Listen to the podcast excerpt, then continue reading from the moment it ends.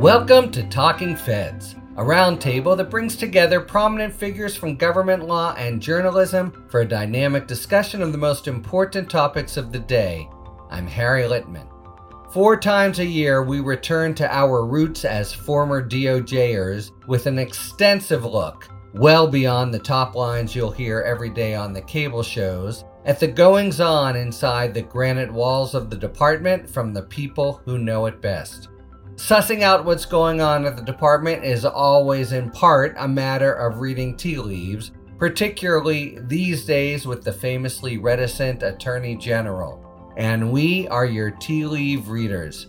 There's quite a lot to try to suss out from the last 3 months, beginning with the big ticket items of the multiple investigations growing out of January 6th and the Mar-a-Lago document scandal, to the calls for DOJ to get involved in the Justice Clarence Thomas quagmire, to critical, if workaday, issues such as the state of the relationship between DOJ brass and the FBI.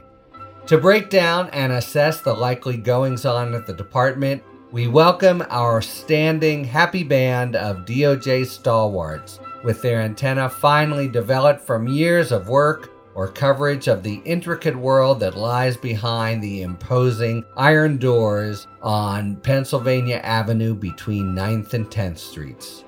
And they are Katie Benner. Katie covers the DOJ for the New York Times. In 2018, she was part of a team that won a Pulitzer Prize for public service for reporting on workplace sexual harassment issues.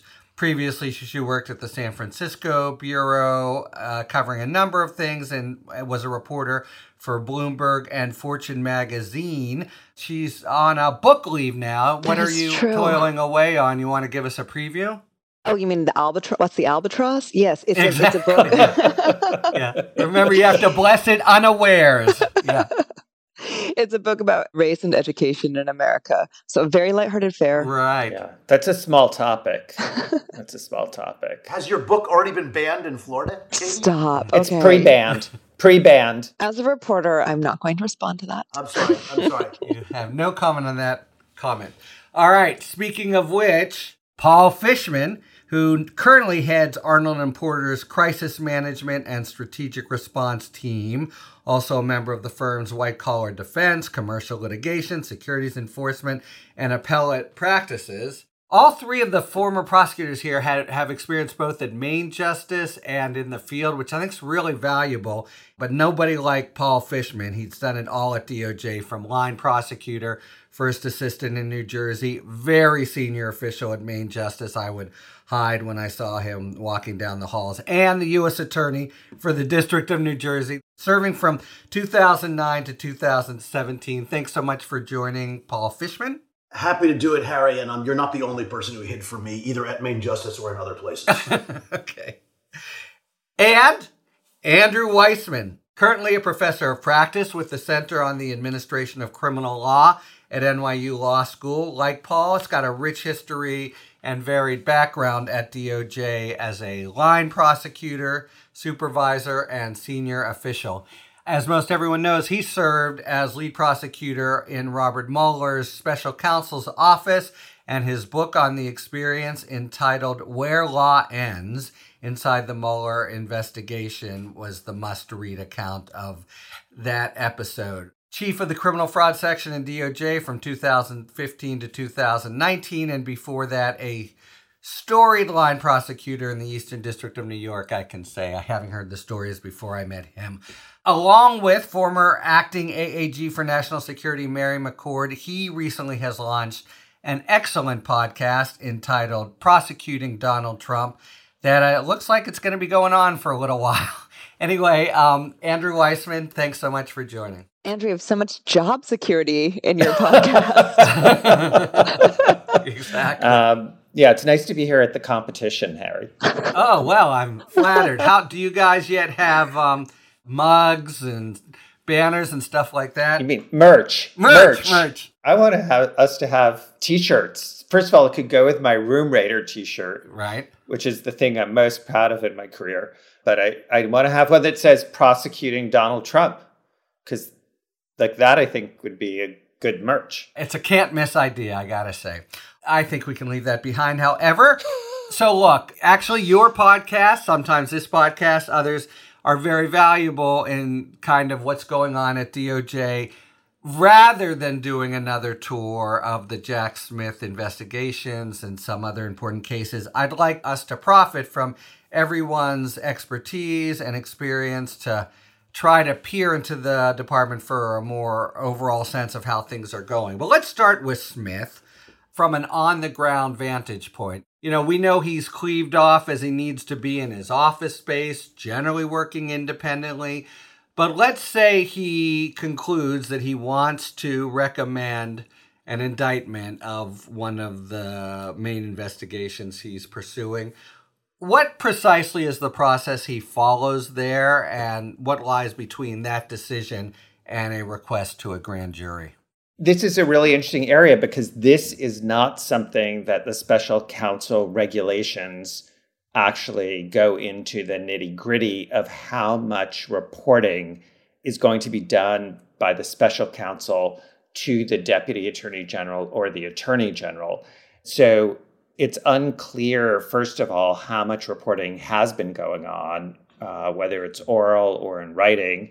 And it's unclear what kind of parameters have been worked out with respect to any potential charges that would be brought. For instance, I know what we did with Special Counsel Mueller. I've heard that John Durham, who's sort of an ersatz special counsel, because technically he's not, because he wasn't outside the department when he was appointed, so he doesn't actually fit the rules. But I've heard he sort of has a talk to the hand sort of model. And on the other hand, the attorney general does have the right to overrule a decision to prosecute. So it's not technically a recommendation.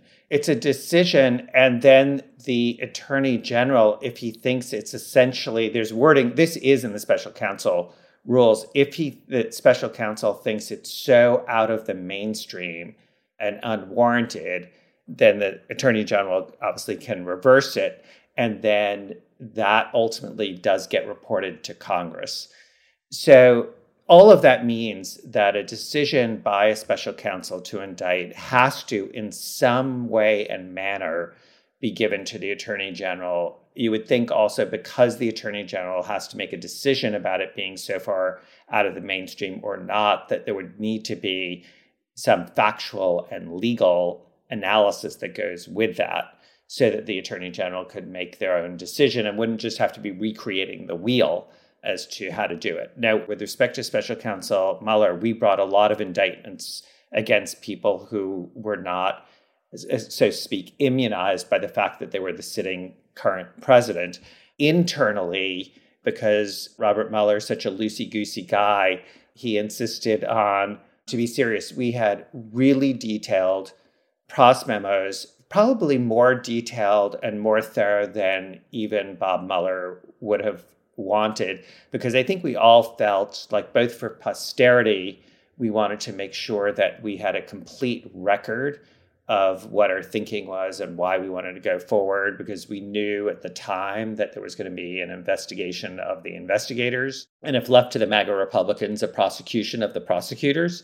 And we also didn't want Special Counsel Mueller, like your nightmare was that you would have presented a case to him, he would have said, go forward, and you hadn't flagged every issue for him to think about as to what could go right or wrong in the case. That's just the kind of prosecutor he is. Totally meticulous. And, you know, you present something to him, and like the issue that you're most worried about that is on page like 67, you walk into the meeting and the first thing he says is, on page 67, you're just like, are you kidding me? All right. Like a dog with a bone.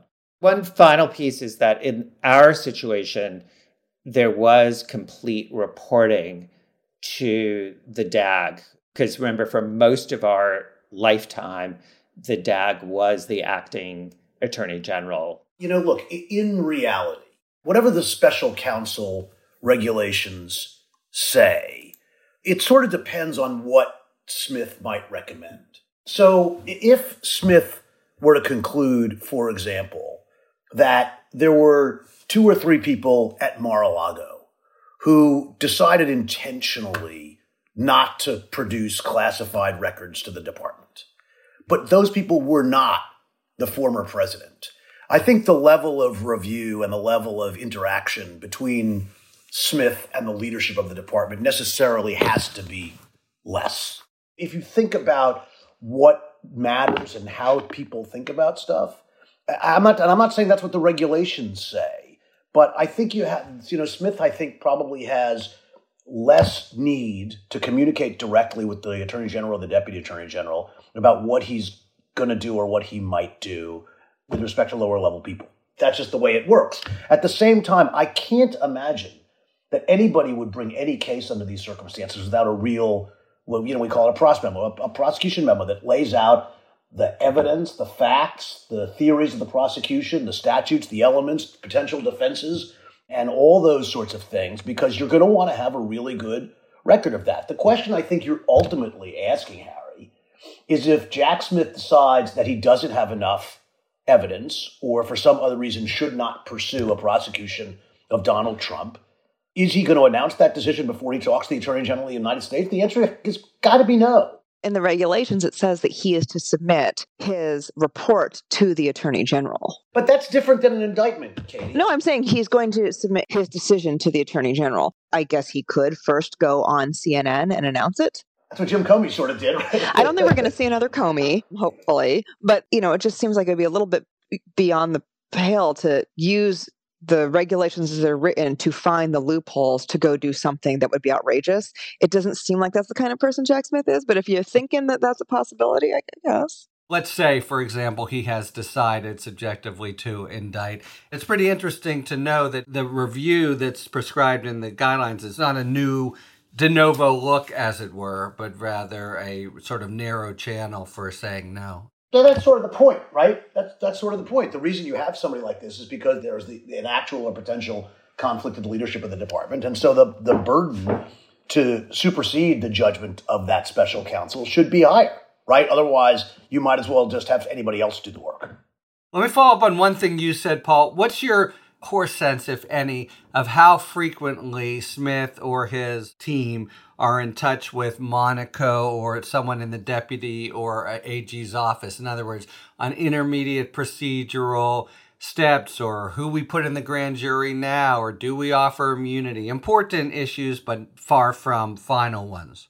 If I remember correctly, there are two provisions in the regulation that actually deal with this question. One is that the special counsel is supposed to have effectively the same authorities that a United States attorney would have conducting a high-profile investigation. So if you look at the Department of Justice manual, for example, a United States attorney's office, even with approval of the United States attorney, can't get a wiretap approved without going to the Department of Justice and the people who are involved in that process. You can't get immunity for a witness without doing all that. Special things for attorneys, which matters here. Yeah, so subpoenaing attorney. There are a variety. You can't indict a tax case. You can't indict a RICO case. All sorts of things without at least consultation and sometimes approval of relevant career lawyers in Maine Justice. And that's to make sure that there's a consistency among the way those particular tools are employed and decisions are reached. And there is that requirement in there, but there's also, I'm sure, some play in the joints. And so there has to be interaction of that note. There's a second provision, and again, I don't remember where in the regulation it is, but there's been a practice in the department for decades of something called urgent reports. And urgent reports are a system through which people who are working somewhere in the department, the U.S. Attorney's office in Oklahoma or in Alaska or Florida, who was about to undertake some activity that might get some attention from somebody of some consequence. It might be something that people notice. And under those circumstances, the United States Attorney's Office or a component of the department in Washington is supposed to alert the leadership so people aren't blindsided, right? And it's not necessarily about getting approval, although sometimes that might follow. But there is a provision in the regulation that the special counsel is supposed to notify the Attorney General of the kinds of things that would ordinarily make its way into urgent reports. Now, I will tell you, having been on both sides of those urgent reports, having sent them from the field and having read them when they came in when I was in the Deputy Attorney General's office, there is a manifest inconsistency in the standard about by which people observe that requirement, right? There were certain U.S. attorneys' offices, and I won't name them, although one of them might rhyme with Southern District of New York, in which urgent reports didn't come quite as often as they would from other districts. And part of the reason they didn't is because people were worried that if they sent them, that they would be overly broadcast through the building and too many people would know about stuff. But the truth is, no responsible person employing the kinds of tools that prosecutors and agents get to use all the time should use them in a situation that's going to get high-profile attention and have real consequences for the country or something else without telling your boss. And I realize that in these circumstances, the Attorney General or the Deputy Attorney General may be Jack Smith's boss only in certain ways, but the idea that the Attorney General or Deputy Attorney General would read about this stuff in the newspaper, that strikes me, no disrespect, Katie Benner, about you and your sources, strikes me as a terrible thing to happen under these circumstances. We've never said that he's not telling them anything. What we've said and what's in the regulations is that if Merrick Garland wants to tell him he cannot do something, he has to also notify Congress that he's told him he's not going to let him do it. So we've never said that Jack Smith is not communicating with higher-up officials. We've never said that Jack Smith is not consulting on things he needs to consult on, wiretaps, bringing a RICO case, bringing a tax case. All we've said, though, is that if he says to Merrick Garland, I want to do A, and Garland says no, we will know that because Garland, by the regulations, must tell Congress. It says that if he concludes that a proposed action by a special counsel should not be pursued, the Attorney General shall notify Congress as specified in 609A3. So that is something that has to happen. Well, that's true. But well, first of all, two things. One is, Katie, I didn't mean to suggest anything about your reporting that was bad. I was suggesting that maybe your sources would get stuff to you more urgently then somebody might get it to the Attorney General. I was suggesting that. No, I don't think so. We wish. She wishes. Actually, let's just take a pause. I would desperately love that. So if anybody's listening and wants to do that. If anyone is out there who would like to call Katie. Please do. Exactly. But the Attorney General doesn't have to make that notification until the special counsel's investigation is over. Right. Right? So if the special counsel says to Merrick Garland today, I want to indict Rudy Giuliani. And if Merrick Garland says no, or the other way around. He says, I'm not going to indict Rudy Giuliani. And Merrick Garland says, no, I've looked at the evidence and you have to do it. He's not going to tell Congress that until the investigation's completely over. So we might not get that information for quite some time, given the scope of the investigation and the number of people he's taken a look at. I think that given Garland's history, his couple of years as Attorney General, I don't think he's ever said no to a career prosecutor. He's not said no to career prosecutors who wanted to continue to defend Donald Trump in the E. Jean Carroll case. He's not said no to career prosecutors who wanted to have the U.S. government stand in for other Trump officials. He's not said no to prosecutors who've done things that are wildly unpopular with the Biden administration and with Democrats. And he's not said no to prosecutors who wanted to do things that made, you know, a lot of liberals cheer. For instance, he didn't say no to the Sussman indictment, which is, you know, a very, very weak case by a special counsel, which would be a classic example of where you might look at it and say, is this something that really meets the special counsel rules? I want to keep plumbing the depths a little here, but just very quickly. Everyone agrees he ain't going to say no here, right? Emphatically, yes. Right? 3 votes. Yeah. That's right. That seems right. Whatever Smith recommends, it's very difficult for me to see Garland saying no in this instance when he said yes in literally every other instance, no matter the strength of the case. And also keep in mind that these rules are written, I mean, like Neil Katyal, he wrote them. He would love to come on and talk about this. As he'll tell you. Hello.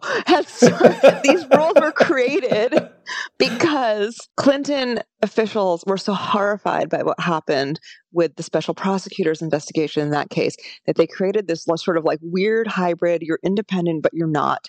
And we can have an Attorney General crush you because of what happened with Starr.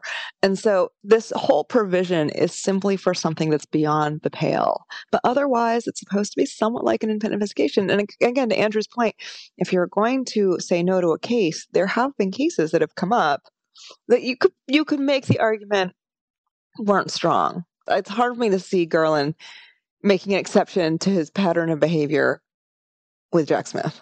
Yeah, we're in violent agreement on that. We're in violent agreement because I think all of us are, but the bottom line after all of this sturm and drang is we're all sitting there going, Merrick Garland ain't going to overrule the decision that is made by Jack Smith here. Right. I do want to point out, it's a little weird, though, the way we're talking about, because I do think he's trying to stay kind of hands-off. And, you know, this is a very experienced attorney general who you might think would be weighing in on particular points. It's remarkable the amount of real authority for important issues in the country, effective authority that Jack Smith, who no one had ever heard of before 6 months ago or whatever, effectively has. And like Paul would know this better than anyone, but if you even look at the things for which a U.S. attorney would need to consult Main Justice, they're generally consulting the DAG's office. They're generally consulting, you know, the equivalent of Marshall Miller. Well, just to be clear, to Paul's point, all of those internal rules about getting permission to do something, I've never complied with them more than when I was working for Special Counsel Mueller, because that is in the Special Counsel regulations, and that is something that Special Counsel Mueller could have been fired for if he didn't. So every single step that you have to take, things that, let's just say, some U.S. attorneys' offices are a little less careful than others. And this is one where every single thing was done. And one of the ways the department insulated us from all these people in the department in those positions knowing what we were doing is that one person would be designated. So there was somebody at the Office of International Affairs. There was one person designated within attorney approvals to subpoena attorneys. And that person did not, for that purpose, report to their normal supervisor, so that there wasn't sort of this dissemination of everything we were doing, but it allowed us to get all of the approvals we needed to do. But for instance, we brought tax charges. Just to be clear, we had to get tax approval to bring tax charges. As a U.S. attorney would, yeah. Exactly. We wanted to bring FARA charges. We had to get the approval of the National Security Division. So in that sense, this was not a unilateral decision by the special counsel where we were operating in an area where any U.S. attorney would have to have gotten internal approvals. Okay, last process question, and this isn't in the letter of the regs either, just do you have an intuition? The decision time comes for Garland to overrule or not. Who's in the room? Is Smith himself in the room? Presumably Lisa Monaco. Who's in the room as the decision's being actually talked through? I would think that Lisa Monaco is definitely in the room. Jack Smith is definitely in the room. I can imagine the Attorney General talking after the meeting to the Deputy Attorney General or to whomever in his or her inner circle are the people to whom they normally turn on issues that are high profile, complicated issues that require great deliberation and great thought and great common sense. I would expect that Marshall Miller, who's the PADAG, the Principal Associate Deputy Attorney General, which makes him the highest ranking person on Lisa Monaco's staff, would be in the room. It's possible that Kenneth Polite, the head of the Criminal Division, could be in the room to give some degree of standardization for things that they've been thinking about in the Criminal Division. I don't really know the people to whom Merrick Garland would turn under those circumstances, but my guess is the circle would be relatively small, and it would be people whose judgment he really trusts. I mean, Andrew, in the Mueller case, when the members of the team working on the Trump piece went and had those final meetings with, we'll take the Matt Whitaker era out. That was a little bit unusual because he had a T4 people standing in for Matt Whitaker. But when it was Barr, it was Bill Barr, was his chief of staff. It was Ed O'Callahan and Rod Rosenstein, and that was the group, plus Aaron Zebley and Mueller. And who am I missing? Quarles. So that was the group then. So why wouldn't it be a similar group? Well, Barr's a really different attorney general. And yeah, I don't think that the general view is that Barr didn't really see the need for a DAG. I'm just saying that Rod and Ed were in the meeting. You know, the DAG and the PADAG were in the meeting when the decisions were made. I actually think most people will want to not be in the room, but certain people are going to be required to be there. I think Rod didn't want to be in the room, and he was required to be there. I think it also depends a little bit on who the yay-sayers and naysayers are in a particular decision. There were lots of cases that, not over the years that I've been involved in, I was involved in law enforcement when I was in the DAG's office, when I was in the U.S. Attorney's office, in which the agents working on a case and the prosecutors working on a case didn't necessarily have the same view about the strength of the evidence or the number of people who should be charged or what the scope of the charges should be and that sort of thing. And under those circumstances, often when there was a conversation about what to do, the supervisors would be in the room. And so, for example, there were cases in which I met, not alone, but often with our staff, with the special agent in charge of the New Jersey FBI, to talk about an issue in which there was some disagreement about an ultimate decision. And I would expect that if, for example, there's a divergence of views in a case like this between the supervisors at the FBI and the assistant U.S. attorney, the people on Jack Smith's staff or Jack Smith himself about how to proceed, I think Chris Wray would probably be in the room. Interesting. I mean, we did hear about some discord at the level of the service of the search warrant with the Bureau. That goes actually just where I was hoping to. We'll leave Smith alone for a second, but just in talking about Smith, the Bureau's come up a few times, Comey and Sessions. But, you know, it's a perennial source of drama, the relationship with the FBI. And, you know, last administration, the DAG recommended the sacking of the head of the FBI. Anyone have a sense of how the relationship is at this point?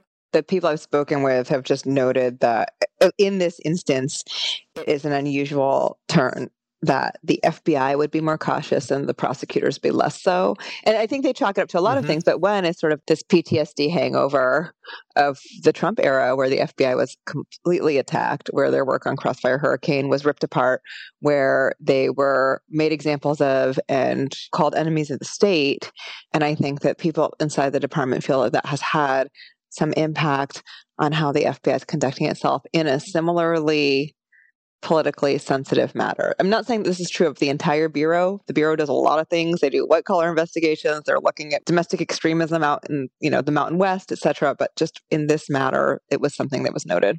I do think that the FBI is going to be in the room, but I think there are a whole variety of reasons, including to make sure that they're locked in on their position so that there isn't going to be backsliding afterwards. Because I think with Lisa Monaco in particular, you have people who are very savvy about what can happen outside of the room. Chris Wray obviously has a lot to deal with in terms of managing the FBI in the sort of post-Trump era. So I think it's going to be really important that he's in the room and voicing his opinion clearly as to what the FBI's recommendation is. It's a little bit unusual because if there's a FBI team on the special counsel, there will be that person from the FBI as well. So you'll sort of have two pieces to it in the same way that we had a head FBI agent, but we also, for at least some period of time, had Andy McCabe as the acting, who is representing what I'll call big FBI. If there's a little FBI. When I became U.S. attorney, a good friend of mine who was in Katie's position said to me, I can't tell you anything about running an office, but I can tell you this. If you're getting fucked in the press, it's the FBI. What do you think, Harry, he meant by that? I think they tend to be press savvy as well. Well, you can ask Katie about it. Look, they are uniquely sophisticated, publicly, aware of press and stuff, law enforcement agency. I think we'd have 3 votes for that here, too. But let me ask about Chris Wray, whom you mentioned, who's taking a fair bit of heat, including some of the Bureau's work or lack thereof around the 6th. Do you have a sense that he's on solid ground? And is there a real tension between the department and the Bureau institutionally now? I'll make 2 points on that. One, it's an unusual situation because Lisa Monaco knows the Bureau equally well as Chris Wray, if not better, because of the number of years that she worked at the Bureau. So her ability to have real insight into how well he is doing his job is very unusual to have. She has that experience both on the criminal and the national security side, which is one thing that makes her pretty unique in terms of somebody who's held the DAG position in terms of the depth of that experience, including within the FBI. And the second, which is somewhat contrary to that point, which is just as a matter of reality, Chris Wray isn't going anywhere. They're not going to get rid of him. So he's going to leave when he wants to leave. I just don't think that they're going to use any political capital whatsoever, even if, and that's a big if, they did think that his performance was deficient. Katie, you agree? Yeah, I would agree with that. Andrew, do you think there's ever a world in which Lisa runs the FBI? Not at this point. I mean, is there a world where if Chris Wray leaves voluntarily, purely voluntarily, where she might want to move over? Yeah, that's certainly a possibility. But I just think that she's not going to be doing anything behind the scenes to sort of angle for that job. I mean, first of all, she's the DAG. It's not exactly a consolation prize. It's a pretty good job, I hear. Yeah. Pretty good, yeah. Right. And She's so invaluable to it. It may be the hardest job in the department. It's not a consolation prize, but yeah. Yeah. I mean, being FBI director can be really hard if you're doing it well. That's just a little cone that Andrew has put out for us to all ponder. But I think that that's right. There's probably a really good working relationship between the FBI and the DAG's office because of how well Lisa understands it. And because, like Ray, he's a person who did very well in the world of white-collar law. He seems like a very self-confident guy. He's a button-down guy, right? He's buttoned down. He just wants to do his job. He doesn't seem easily threatened. He seems happy in the seat. Keep in mind, I mean, he's got lots of experience, not just in white collar, but in being on both sides of Pennsylvania Avenue. He was the head of the criminal division in the Department of Justice. He was in the DAG's office. He was an assistant U.S. attorney in Atlanta, where he second seated a case tried by Sally Yates. That's right? They're friends. They were at the same law firm. So he has a lot of cred and a lot of friends on both sides of the aisle, which in some ways made him, I think, a surprising choice by Trump, because he was sort of much more law enforcement-y in a lot of ways, and you thought Trump might have gone after Comey. And, I mean, look, you can't run the FBI and not run into your share of stuff that, you know, makes the agency look bad. It's just a complicated, hard agency with enormous challenges, lots of interesting and sometimes difficult personalities, and a mission that is extraordinarily complicated and hard. And broad. And so if you're the head of the FBI, no matter how good you are, you're going to run into shit, right? And people are going to not be thrilled with every decision you make inside your agency, outside your agency, in the White House, in the Department of Justice, at the Defense Department, wherever you go. Mm-hmm. And I think all things considered, given the unbelievable events of the 6 years, almost 6 years now, of Chris's tenure, he's actually come through that all pretty well, I think, in Washington. It is amazing, yes. Especially given some of the hype profile, you know, cock-ups at the FBI, he's managed to come through them with vows to improve the Bureau that people have generally believed are sincere and move the institution along and not get caught up in them. So there was like the FBI issues around the gymnasts in Michigan that was like absolutely horrifying. There were FBI issues around investigations into Asian American, Asian Chinese professors. Some of those cases where I think we can say really bad. You know, there are, of course, ongoing echoes around Crossfire Hurricane and around the investigation there and the multiple ongoing, never-ending investigations there. But he's kind of just, he keeps moving the institution along. You know, he's done a good job. He also seems to be getting increasing confidence of the rank and file, which was a little bit of, you know, of a challenge coming in. That's not what I'm hearing. I just want to be a naysayer on this. Please, yeah, that's what this episode's about. I think that there are significant things that he has not done well. I do not think that within the rank and file, which, by the way, I don't think that's necessarily the right barometer for whether the person's doing a good job or not. Yeah. Going back to Harry's earlier point about the press. Yeah. But it was an obvious problem coming in. Right. Yeah. I mean, Jim Comey was extremely popular within the Bureau, and I thought he made some really horrendous decisions. But I don't think that Chris is particularly, the people within the rank and file, at least from what I've heard, I don't know that he's that popular. But getting to something more substantive, I mean, I think his handling of all of January 6th was beyond the pale. It was so anti-Mueller in the way that you were supposed to react to that situation. I thought there was a huge FBI failure. I mean, by the way, they're not the only agency. Those failures happen. I mean, there's no question that people can make mistakes. I don't think he handled the fact of the mistake well. I don't think his testimony before Congress was particularly accepting of the mistakes that were made. And I don't think he's done what you're supposed to do in terms of having an internal review where you figure out and you audit what happened and you figure out how to deal with that going forward. That's sort of a typical Mueller, not to sound like, you know, a total groupie, but that's like what's beaten into you in terms of how you deal with those issues. And I could go on and on, but I mean, Just Security has written a lot about his specific testimony, what the specific rules are that contradict what he had said and testified to. As Asha has written a lot about the sort of lack of an internal review. That's not to say that he hasn't done lots of other good things. Just to be fair, I'm not saying like he's consistently bad, but I do think, you know, one of the things that's hard about these big positions is that you do get defined by certain moments. And it's important. That's why you're paid the big bucks, so to speak, is that you are judged by how you handle these kinds of things.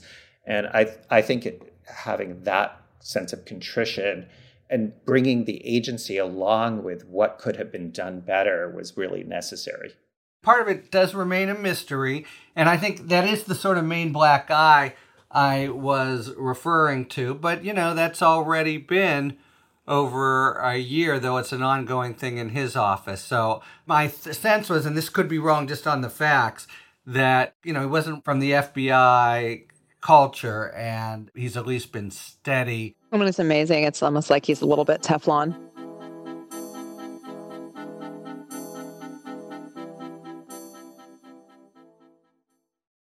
All right, it is now time for a spirited debate, brought to you by our sponsor, Total Wine and More.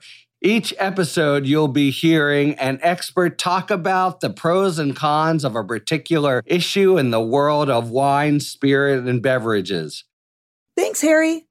Today's spirited debate centers around a recipe for a timeless cocktail from the 1800s, the Old Fashioned, where the question still stands, whether to use rye whiskey or bourbon. The original recipe calls for bourbon, so we've already scored 1 point for bourbon there. As for the specific brand, the rule of thumb is if you wouldn't sip it by itself, it has no home in the glass of your old-fashioned. In our other hand, we've got rye whiskey, which introduces a peppery bite that's a little bit spicier and less sweet than bourbon. Again, if we take a note from history, we learn that the original recipe called for sugar. It was actually first defined in print as spirit, bitters, sugar, and water. So you could definitely supplement the less sweet rye option and use simple syrup instead of a muddled sugar cube for a balanced twist. The jury's still out when it comes to a verdict in the rye versus bourbon debate, but we do know this. Whichever one you go with, you'll want something at least 90 proof or higher so your drink stands up to dilution from the melting ice. From all of us here at Total Wine and More, cheers to bourbon and rye. Thanks to our friends at Total Wine and More for today's A Spirited Debate. All right, let's move to someone who seems less and less Teflon these days. And is there any role for DOJ to play? That would be Justice Clarence Thomas. So, you know, a lot of this stuff to date has involved Ginny, has been murky, etc. But these last round of revelations, I don't think anybody defends, but there's a lot of agitation for the department to somehow get involved. They've gotten letters from Congress, from White House and Johnson, from other entities. Anything gonna possibly happen here? Anything should possibly happen here? What would it even be if they were gonna muck around in this pond?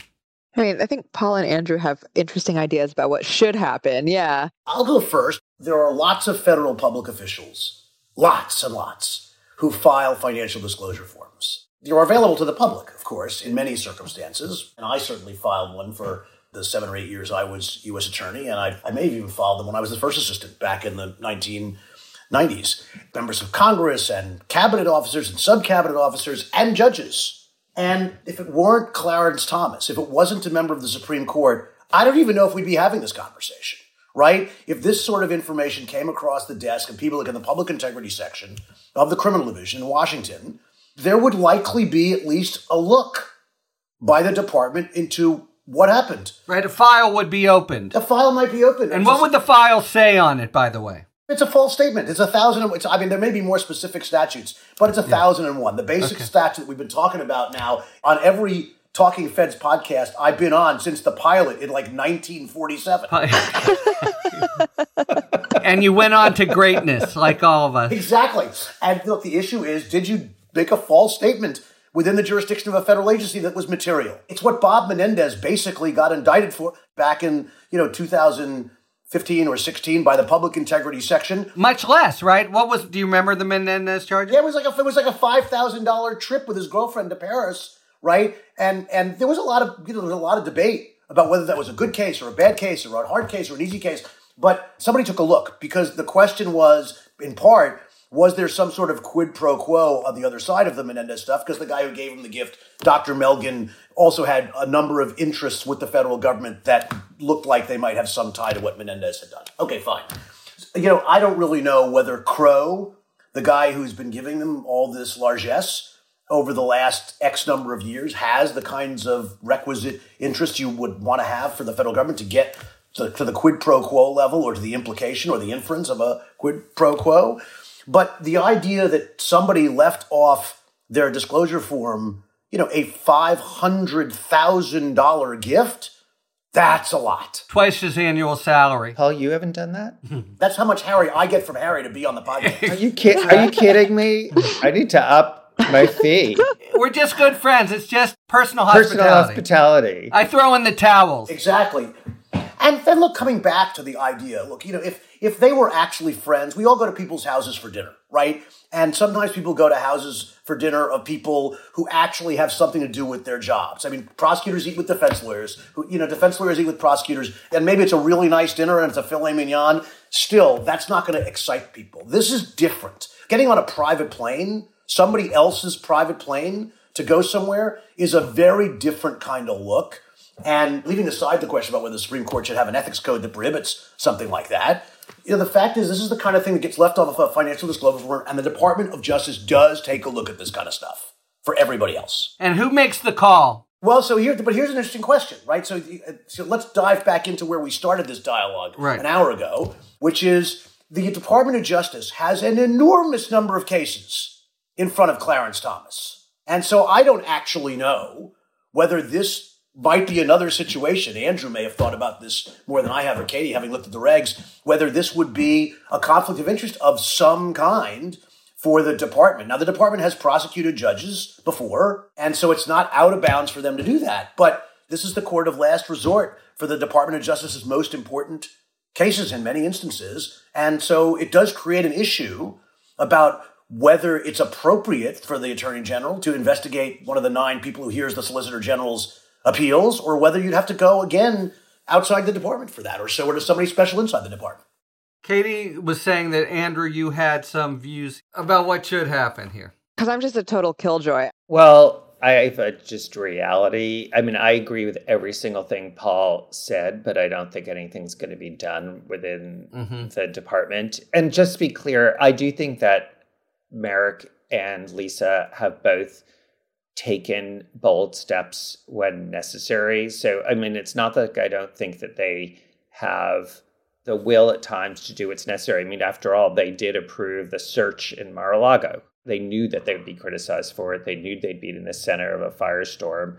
And I think they both, I mean, I'm just reading from the outside that they thought that national security of the United States required it.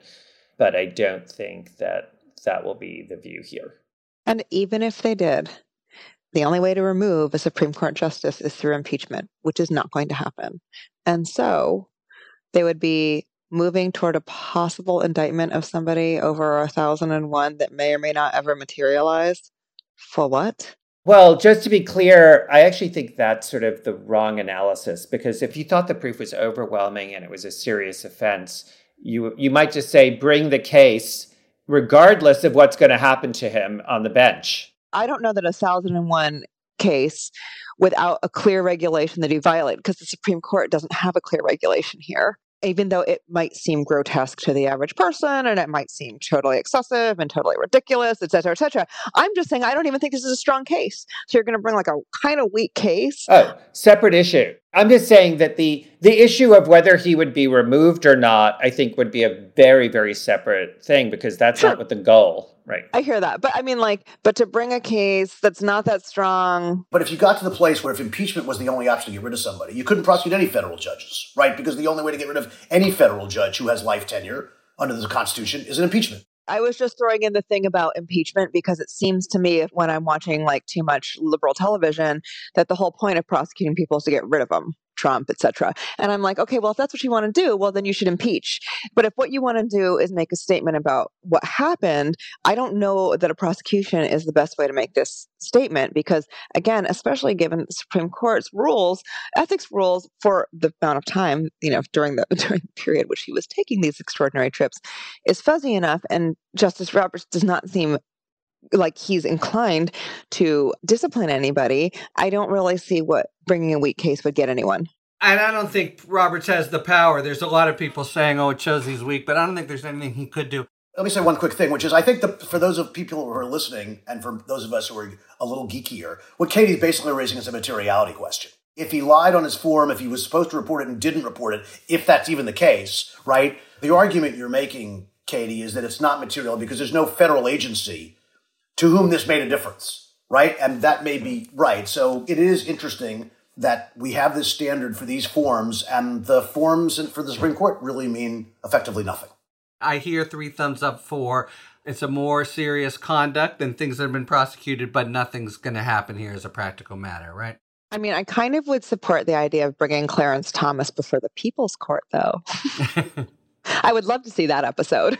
So once again, we're in violent agreement. This is like, it takes us a while because we're wordy. It's an unusual episode. Rats. So we'll prepare more next time and really find some divisions and stress lines. Can I point out one thing? I think in our last episode where we didn't agree was Jack Smith's timeline, because I'd written a story saying that people were hopeful that he would prosecute as soon as this summer. I'm just saying, April's almost gone, guys. He's got 4 weeks, and then he hits my deadline. So the question, Katie, when you say that, though, is prosecute whom for what, right? Then it sort of depends who's the potential target and what the charge is, right? The classified document stuff is not so complicated. The January 6th stuff is enormously more complicated, right? Exactly. So I think that the story said that they were hopeful that a decision would be made on the documents case by the summer. Basically June. And January 6th is interesting. I'm glad you brought that up, because who is to say that Trump would be the right person for Jack Smith to initially prosecute out of that? Why wouldn't it be John Eastman first? Or somebody else. In general, this whole issue of whom else, like what, maybe if Meadows takes the 5th, what happens, you know, do they give immunity? When we're talking about the timeline, that I think is the most pressing practical question. Andrew's shaking his head. See, we just found a point of disagreement. Andrew, why don't you think he would prosecute Eastman before Trump? So an unusual aspect of Jack Smith's investigation is that we haven't seen these sort of interim prosecutions that usually signal progress and flipping people and pressuring people. That's very unusual. It's also, however, very unusual because Jack Smith, for various reasons, is kind of jammed up as a time matter, as a practical matter. And so I think is pure speculation, but maybe educated speculation, that I think that he is keeping his eye completely on Donald Trump and whether that case can be made. That doesn't mean that when he indicts Donald Trump, that he's not going to indict other people, but I don't think he's going to delay or take interim steps. I think it's going to be entirely focused, given the time frame that he may feel that's where he's aiming. I also think in some ways, the Trump case may be easier than the Eastman case. I'm not saying that Eastman won't get indicted, but I'm not sure I'd say that's the low-hanging fruit. I think, you know, Mar-a-Lago is the low-hanging fruit. That's just such a strong case, and the obstruction may be a complete rock crusher in that case. I'd be surprised if we're going to see that kind of iterative approach given where we are. If he had been appointed 2 years ago, I think I'd have a very different view. I'm going to call an audible on our Talking Five and ask, instead of what we had, both you, Katie, and you, Paul, and me, to give your quick thoughts to exactly that point as the first indictment out of Jack Smith's office to include Donald Trump. I think Andrew's right. It's the kind of thing that's designed traditionally to go from the bottom up or from the outside in, the way we traditionally investigate and try to flip people against people higher up. I think Andrew's entirely right. I don't think Jack Smith has that kind of time. I don't think it's impossible that he would indict somebody before Trump if he decides to indict Trump also in a standalone case, or in a standalone case in which he wouldn't necessarily need that result. No, not necessarily for leverage, just because it's a case that should be brought. right? And so we don't know that, but I do agree with Andrew. He can't wait to start indicting people until April of 2024, right? That's a problem, I think. And he's got to go faster than that. Having said that, you know, Boris Epstein was in this week. Yesterday. And so I don't think he's standing around doing nothing, that Jack Smith. And he's only been there for 6 months, 8 months. I mean, it's really sort of a remarkable thing. Yeah, and Epstein, it was interesting that it was an interview first, not a, he didn't haul him into the grand jury. You kind of want to know what you're going to get first, though, so. Yeah. Often better for the witness because then his lawyer gets to be in the room, right? Lawyer doesn't get to be in the room in the grand jury, so sometimes people do like that better. Yeah, and again, I think Smith has a reputation for really wanting to know what people are going to say before he decides to put them in front of a grand jury. So it's a smart caution. Yeah, I mean, I think that there would be an indictment if the questions, would a Trump indictment come before others? I'm guessing it would come before others, if only because the case that seems to be the most straightforward, the documents case, is a case about him and his behavior, not the behavior of all these people around him coming up with some sort of huge plan, the moving parts of which he may or may not have known or directed. It's literally him saying, I don't want to give this stuff up.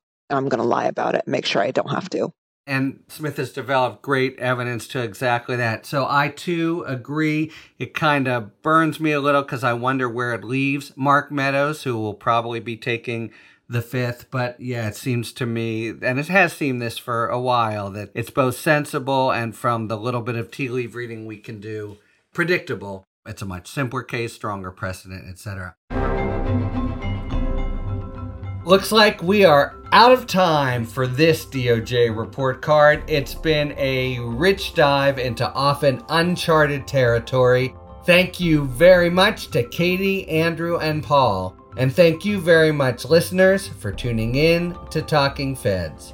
If you like what you've heard, please tell a friend to subscribe to us on Apple Podcasts or wherever they get their podcasts. And please take a moment to rate and review this podcast. You can also now subscribe to us on YouTube, where we are posting daily video content breaking down the biggest legal developments in the news. You can follow us on Twitter at TalkingFedsPod, and you can look to see our latest offerings on Patreon, where we post bonus discussions with national experts about special topics exclusively for supporters. This week, marking Earth Day, we posted a conversation with environmental lawyer Maya von Rossum about her Green Amendment movement. Talking Feds is a completely independent production, unlike, for example, such behemoths as Prosecuting Donald Trump with Andrew Weissmann and Mary McCord.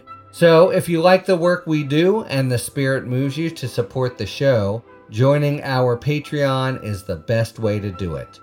Submit your questions to questions@talkingfeds.com, whether it's for Talking 5 or general questions about the inner workings of the legal system for our sidebar segments. Thanks for tuning in, and don't worry, as long as you need answers, the Feds will keep talking. Talking Feds is produced by Olivia Henriksen, sound engineering by Matt McCardle.